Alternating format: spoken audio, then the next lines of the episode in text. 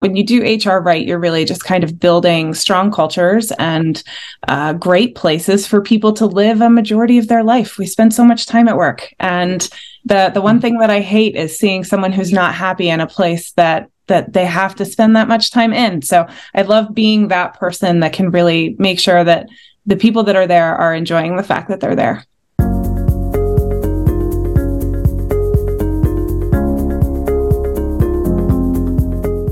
Long gone are the days of stoic management. We're reading a lot these days about how leaders and managers need to build relationships with their employees and their team members. Join us today on the Better People podcast as we talk to Janet Potts, who is a seasoned and passionate culture focused HR leader who really has a lot to say about building relationships. Today's guest is Janet Potts. Um, Janet and I first met uh, Disrupt HR Princeton mm-hmm. when we were both speakers, and I'm pretty sure I ran out of the room to get your contact information because um, I was so wowed by you, and um, and we're thrilled to have you join us um, as a guest on our podcast on the Better People podcast today. Yeah, thank you. And I can absolutely picture you, Holly, running after Janet, asking get her information.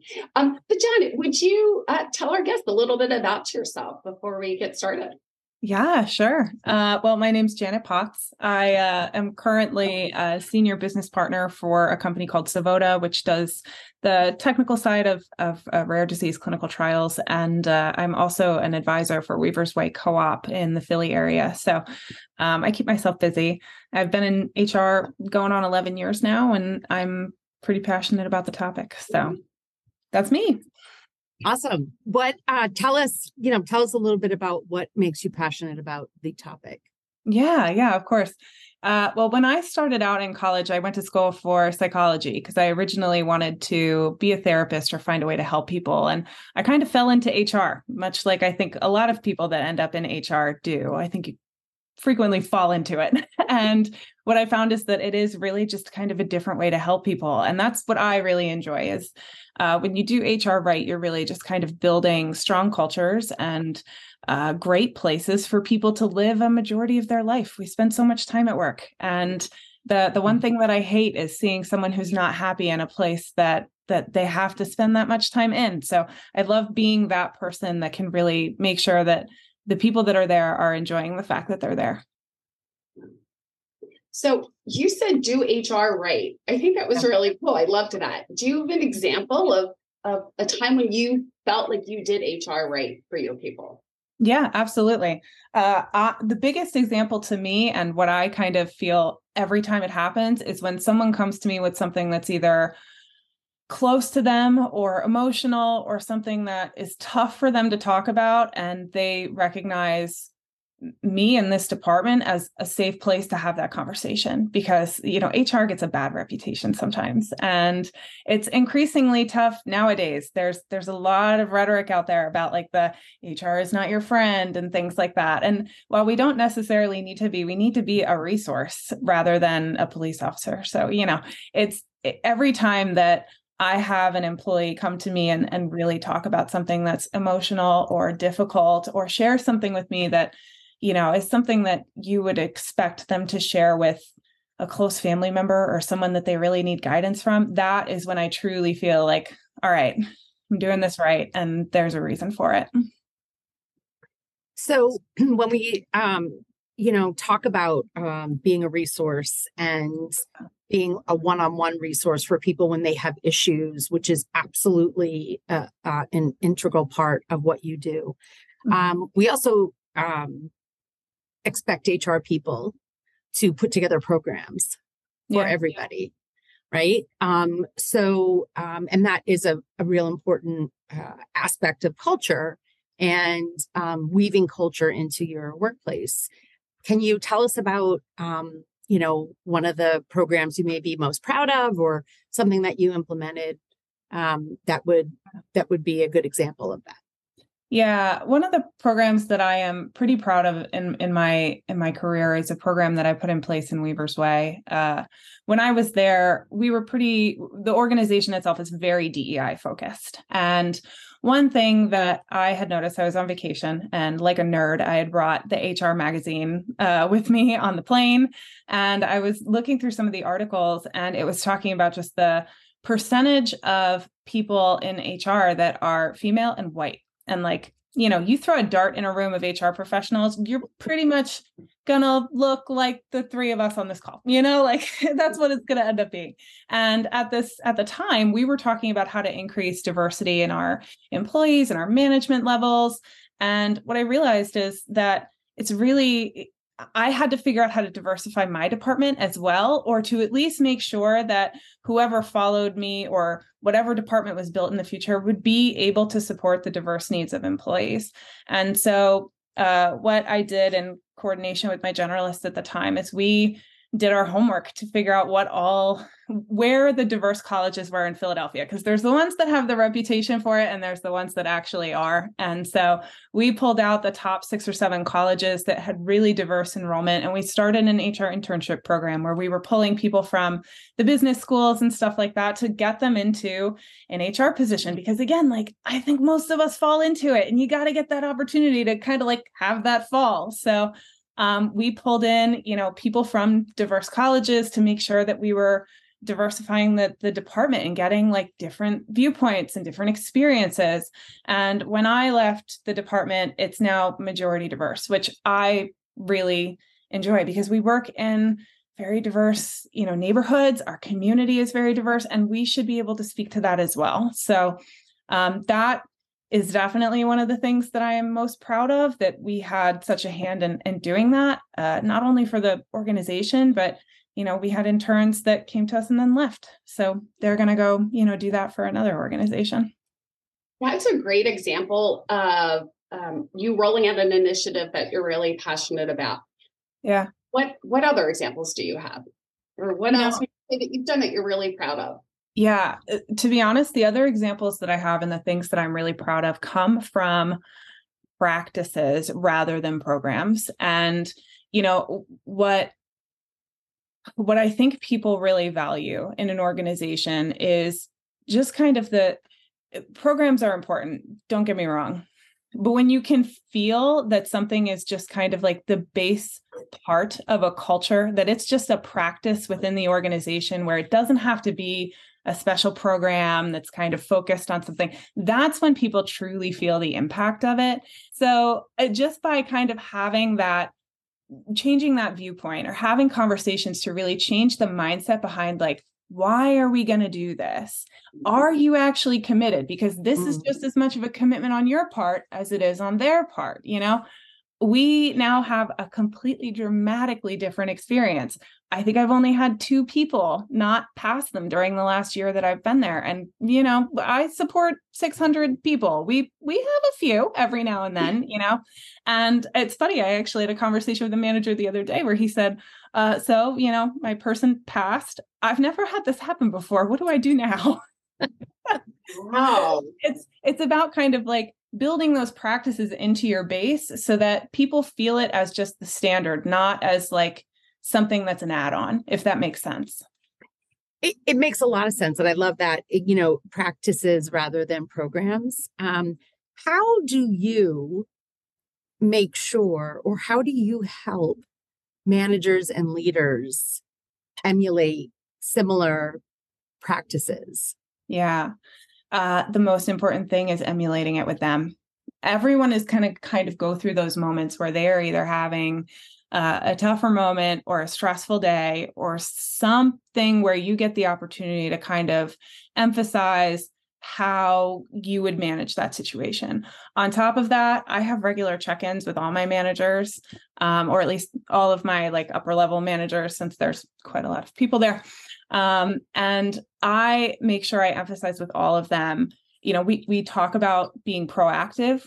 I know about situations before we're getting to the point where somebody's ending up on paper.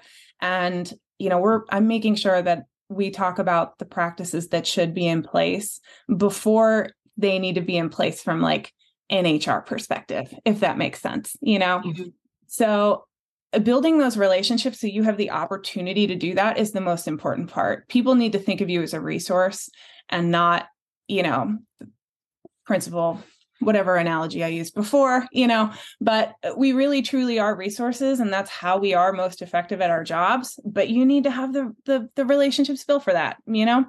And that's i think a, a big part that we can miss sometimes is that we don't get to we don't get to establish that we deserve that respect or that um that uh that ability to kind of step in and make those decisions or make those gui- points of guidance just by being HR. You have to build those relationships so that people actually trust that it's going to be effective when they do it.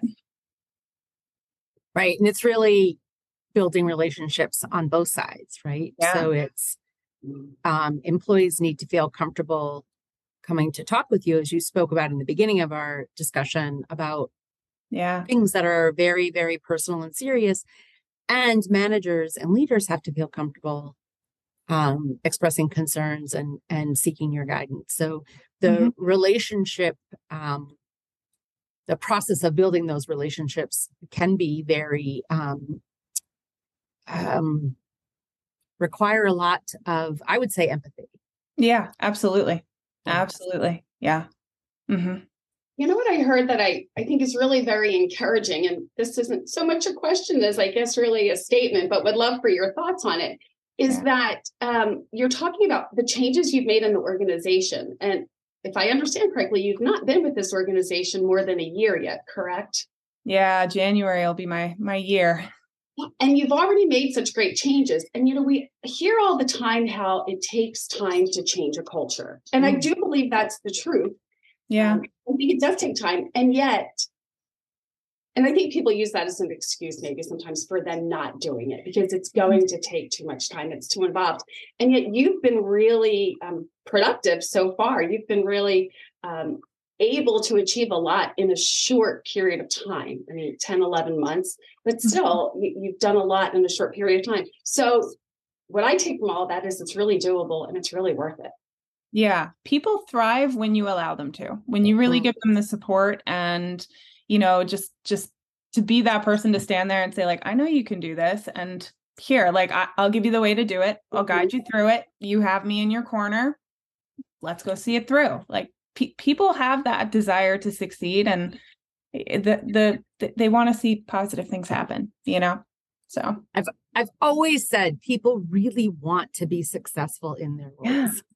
Yeah. Um, and speaking of success, you know, uh, maybe a little bit uh, on the flip side um, of maybe something that didn't work as well as you intended it to. Um, Is there an example of that and what you learned from that? Or Yeah, yeah.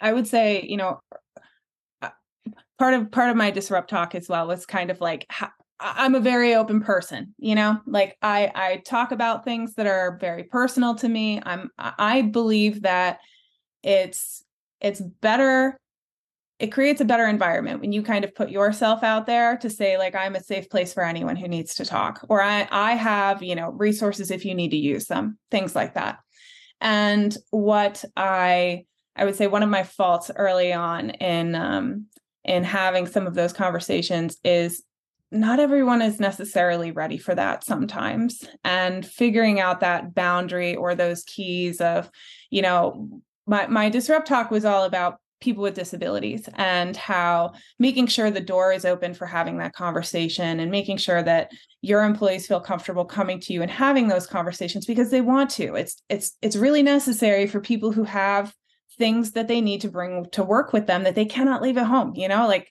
we can't i don't get to choose that i'm not you know that i don't have a disability when i go to work. I have one. That's just how it is you know? So uh but what i what i didn't realize is like in the beginning i should say is that some people just just don't want to have that that reality sometimes so you can see it but they don't necessarily want to acknowledge it you know? Mm. And so there's a nuance to it. Um you can't really get into that in a 5 minute disrupt talk but there is nuance to it. And that's part of why it's so important to basically say like i'm here and that's all i'm going to say. Like i'm here for you and anything you want to say i'm open to listening to. But you know in the beginning i used to you know say to people like hey i'm here to talk to you and you know like i under, i may understand i may have resources you know blah blah blah and 99% of the time that went fine until one person was just basically like i don't want to talk about anything and they went down the road of like there were performance issues and there were other problems and it was really difficult to basically see like there's something mm-hmm. that's causing these and we just need to talk about it you know like there's programs and there's resources and there's things that you could be taking advantage of that we're not doing because we can't we haven't had that conversation you know um but not everyone's ready to do that and it's a very personal decision on kind of like when to to have that happen so um that that really taught me how to make sure your practices are inclusive on both sides you know right. like, again making sure people have the ability to talk when they're ready to you know right. and mm-hmm. not everyone is going to reach that reach that point so um definitely that that learning point of like you open the door and then you sit there and right. you know right you wait you know and and speaking about you know um the the relationships and the building relationship part and we in the Gartner Group's research that they put out about the future of work, one of the one of the tenets of of what's on HR people's minds in uh, the upcoming year will be on the the creating leaders who connect and mm-hmm. who feel and who can have those conversations.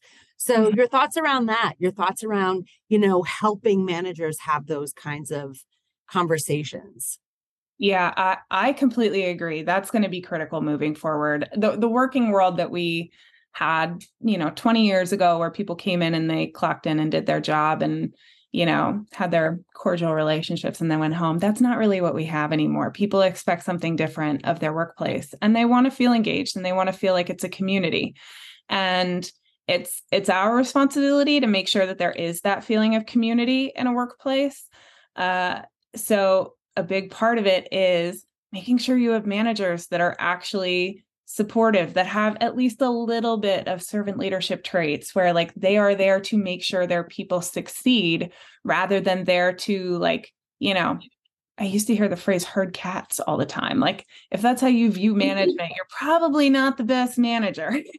So um you know i i think that's very very correct that when it comes to what we should be building into our companies, it, it, needs to be a focus on really strong managers. We viewed this as just kind of like the next step in a job, like, oh, you want to grow in your career? Well, manage some people, you know?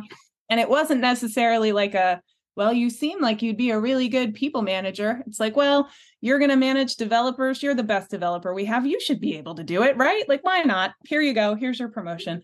And we really need to change that practice. It, it's been changing, but there's still companies out there doing that, you know. So uh how we how we structure our managers and how we teach them and foster them and the traits that we require to get into that level of a position or that kind of a position are going to be pretty critical to how companies retain their talent in the coming years.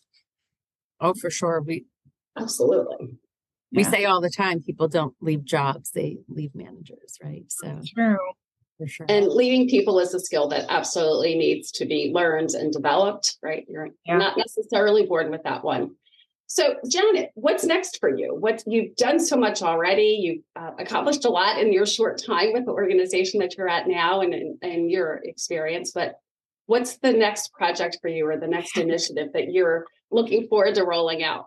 Yeah, we are in the process of completely redoing the organizational structure for the division that I support. So that's uh, quite a big one. Uh, we're, we're doing a lot with that. Uh, we are trying to create those pathways for people who want career growth but don't want to be managers. You know, mm-hmm. we're we're uh, switching to dual manager models so that you can have that coach and mentor, and you can have someone that's more of a subject matter expert, that's a day to day person, but that doesn't have to have that emotional intelligence or that you know, like that coaching and mentoring aspect of management. Um, so it's a pretty big change, and uh, we're hoping to kind of kick it over uh, in in February. So we are in the thick of all the planning and the you know final steps of, or the final touches on the model and engaging people within the organization at every level to make sure that we've thought everything through so um you know my calendar's pretty busy this day these days i won't lie so i i'm i'm i'm gonna geek out a little bit for a moment yeah. um and i'm obsessed that you just said what you said mm-hmm. because i don't um I listen to a lot of podcasts like a total nerd.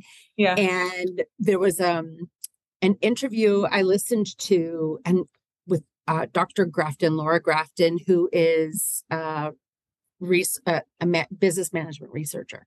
And one of the things she talked about were was two managers. Yeah. One to manage the people and one to be that subject matter expert kind of and not require that the that this person on the right hand side my right your left have that that level of skill set and and then evaluate them mm-hmm. in very different ways, have very different metrics to measure success. So I'm wondering um, what kinds of metrics, or maybe you've not gotten there, but what kinds of metrics you're thinking or putting in place around measuring success. Yeah, yeah. Well, you're right that we've not gotten there, but I can give you some rough ideas.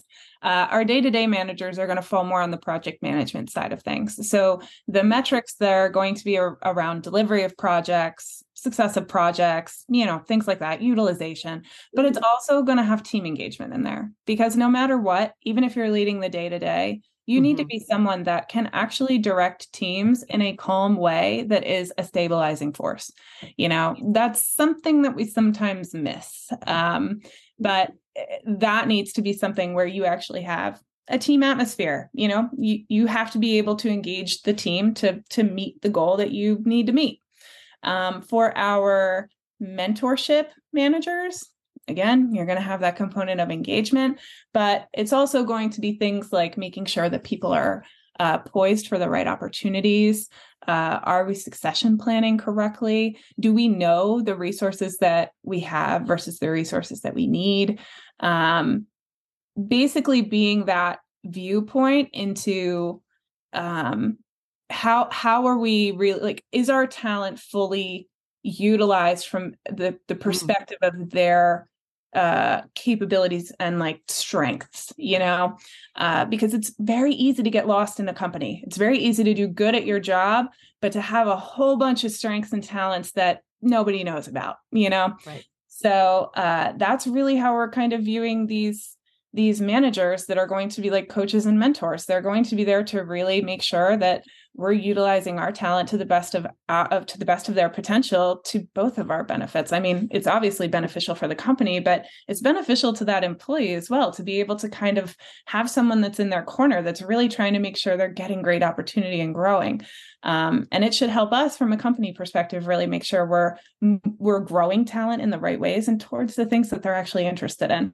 Uh, we're growing now like almost 10 year startup so we're kind of out of the start, we're in the late startup stages, but you know, we still get that word every now and then.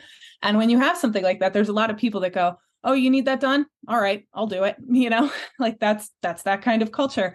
Uh, but it doesn't necessarily mean that people end up in places that they really like or that they really wanted to be. It means they ended up in places where the company really needed someone and they were the one that right. put their hand up, you know? Right. So um, I'm really excited for this this ability to kind of switch to uh, a system that focuses on what people want and what people are good at and merging that with what the business needs. Yep. Fantastic. Yeah. i i um i'm going to share this this i know i have it somewhere. I'm going to share it with you. It's awesome. just fantastic and it's filled with lots of great ideas too so i will cool. share that with you. So one more quick question for you. Um, and i love what you just said as well and i think it's amazing and i think we need to have you back uh, oh. next year to hear how the rollout of this went. Yeah.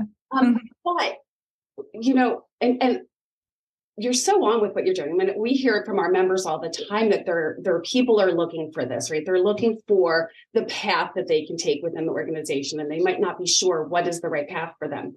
But I also know that a lot of people aren't really sure what is the right path for them Mm. So, have you thought about how you're going to help the employees maybe even figure out what they are good at and where do they want to be spending their time? Yeah, we've actually been doing this for our managers right now because there's going to be so much of an opportunity. Right now, they do both of those things and it's getting separated, you know, so they can go this direction, they can go the mentoring direction.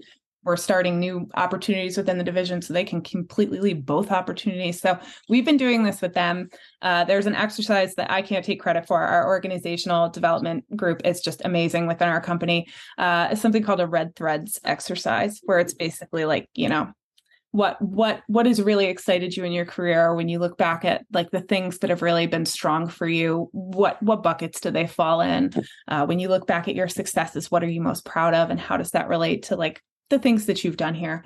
Um, so part of it will be coaching our managers and how to have those conversations and the people that become coaches. Uh, but at the same time I, I try to have those conversations with quite a lot of people as well. Uh, we we have a group within the the, the division that i support. Uh, they have this this it's almost like a little podcast. It's called purple plates. And they just talk about different opportunities and different roles and they have people within the division come on and talk about the job they do so that people can get an idea of what every role does and what it looks like and like what does a day actually look like when you do that mm. job um, but it, it's important for people to feel like there are opportunities with for them within an organization and that they can really understand that, but that they also have the opportunity to grow skills to take a path that's not within the organization as well. I mean, we all want to retain our talent, but it's better to grow talent that if they have to walk out the door, they walk out the door happy and really understanding that like you were the place that enabled them to get to where they want to be. Absolutely. Absolutely. Yeah. Sure. You know, um, Janet, I um, loved having this conversation with you. Um, yeah. I'm going to speak for Margaret and say we both loved it. Um, sorry. Um, nope, that's fine. Um, is there anything else, like sort of last minute words of wisdom for maybe somebody starting out in an HR career? Any any thoughts that you would want to share? Yeah, the, the one thing that I would really share is is just to make sure that you are the person that people see as a resource and an advocate where necessary because every now and then hr has to be that advocate for for their employees just as much as the company. Um, but to make sure that that people are viewing you more as that resource than anything else it's getting increasingly tougher to be seen that way in in our mm-hmm. department. And um, it, that won't come as as a as a standard. When you walk in the door people aren't going to immediately think that of you and so it's it's more important than ever to really put that work in and build those relationships and make sure that you're someone that's sharing the why of why things are happening and, mm-hmm. and the reasoning behind things so that even if you're making decisions that are right for the organization but maybe not necessarily what people wanted to hear, they can respect them. And uh, it, it, pains me sometimes to see the reputation that that human resources as a whole can have, and our you know our rebranding to try and get away from that. But uh, uh, I truly think that when it comes to to the way that we move forward or the way that we're seen and the light that we really want to be seen, it's going to come to just building those relationships and making sure you're focusing on on being that resource. So great advice. Yeah. It was great advice. Thank you so much, Janet. We really appreciate your time. Lots of luck and um, be well. Thank, Thank you, Janet. Thank you for listening. We hope you got a ton of value out of this episode.